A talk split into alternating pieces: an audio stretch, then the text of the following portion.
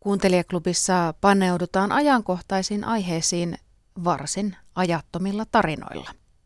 Tervetuloa kuulolle.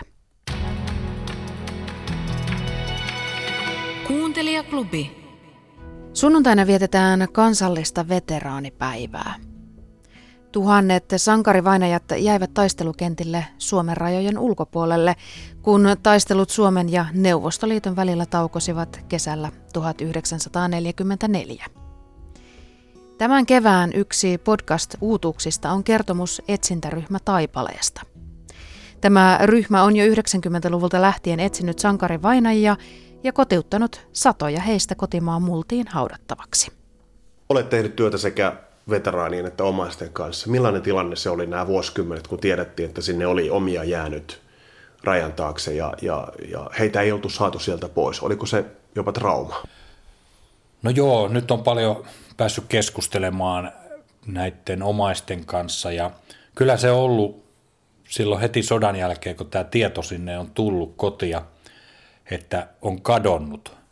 Ja moni on sitten sanonut, että se epätietoisuus oli kaikista pahinta siinä asiassa, että mieluummin on, olisi ottanut tiedon, että on kaatunut ja se, että Suomihan oli ainut maa toisen maailmansodan aikana, ketkä palautti sankarivaineensa kotiseurakunnan sankarihautaan.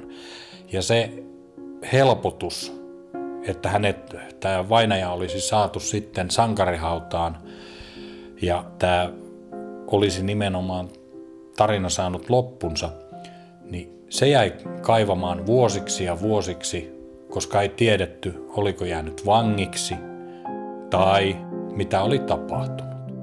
Oliko niin, että niitä tietoja sitten esimerkiksi siinä vaiheessa ei, ei saatu, kun tuli tieto, että oli kadonnut, niin millaisten tietojen varassa omaiset tuolloin joutuivat olemaan? No joo, ennen kaikkea epätietoisuus 44 hän oli, jos, jos viittaan vaikka Tali Ihantalan suurtaisteluin, niin, niin, niin miehiä katosi tykistötulessa ja hyviä, hyvin tällaista epämääräistä tietoa sieltä tuli. Ja se, että jos joku aseveli sitten näki ja se sai toimitettua tiedon joko esimiehelleen tai, tai joukko-osaston pastorille, niin sieltä tuli toisen käden tietoa kenties ja hyvin, hyvin tällaista epämääräistä oli se tiedonkulku kuitenkin. Toimittaja Vesa Winberg tapasi etsintäryhmä Taipaleessa alusta saakka toimineen vapaaehtoisen sekä isänsä löytymistä toivovan pojan. Tämä neliosainen sarja nostaa esiin sankarimme niin sodan ajalta kuin tästä päivästä. Kuuntelijaklubi. Pienenä, kun äh, kattelin telkkarista, niin Rintintin hän oli se, se one and only, aina se, joka tuli siihen sen isäntänsä viereen ja karkotti kaikki roistot. Ja, ja, ja äh, jotenkin Saksan paimenkoira edustaa mulle upeinta koiraa niin ulkonäöllisesti. Sitten se rohkeus ja, ja, ja se, miten, miten se rakastaa omistajaansa ja miten se paljon se haluaa tehdä, mutta tosiaan se, että on oma, oma tällainen hunsvotti, jota mä en sitten meinannutkaan muka saada aisoihin. Mutta se asia, mikä on ollut ihan mielettömän hienoa näiden vuosien aikana ja nyt tajuta, että musta itsestäni mä olen löytänyt uskomattoman periksi antamattoman luonteen. Mä en jätäkään hommia kesken. Mä oon sinnikäs ja päämäärätietoinen. Nämä on sellaisia asioita, mitä mä en koskaan niin kuin mieltänyt itseeni ja itselläni olevan luulin oikeasti olevani semmoinen pehmoilija ja, ja, ja, ja just se, että no antaisi olla, kun ei tämä onnistu, koska niin mä olin elänyt aina. Mutta mut sitten kun mulle tulikin tämmöinen saksalainen, joka sanoi, että annapa periksi, niin pieleenhän tämä menee. Joten en ole voinut antaa periksi. Ja tämä on ihan mieletön niin kuin itse tajuta, miten paljon mä oon kasvanut. Nelijalkaisia koiraystäviämme on myös juhlittu tällä viikolla. Maassammehan on noin 700 000 koiraa, joten monessa kodissa on karvainen ulkoiluttaja. Myötäkarvaan on sarja koirista, jotka sanelevat ihmistensä elämän ja ihmisistä, jotka suostuvat siihen ilomielin. Tässä esimerkkipätkässä esiintyi saksanpaimenkoira Aidan emäntä Leena Järviö. Mitä kaikkea ihminen oppiikaan itsestään, kun taloon tulee energiaa pursuava koira? Myötäkarvaan sarjan muissa jaksoissa tavataan muun muassa reki, avustaja sekä merivartiokoirat emäntineen ja isäntineen.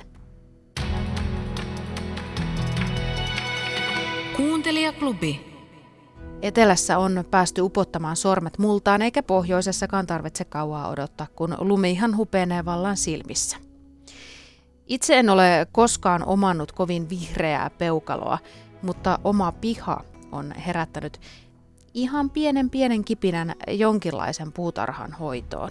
Mutta mistä aloittaa? No, minä aloitin kuuntelemalla puutarhan vuosisarjaa.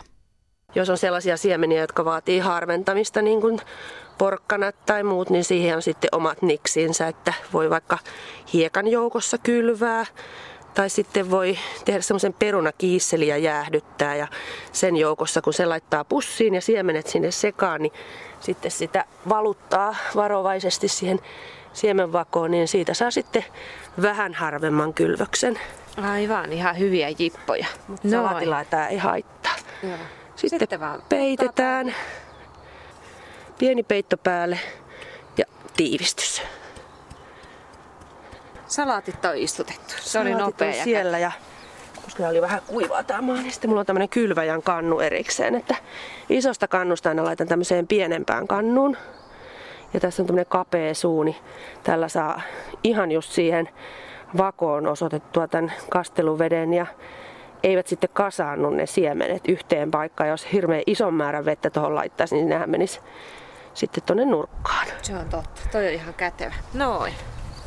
Noin ja sitten laitetaan toiseen reunaan laitetaan tähän mangoldit. No niin, samalla lailla teet vaan siihen taas tuohon multa.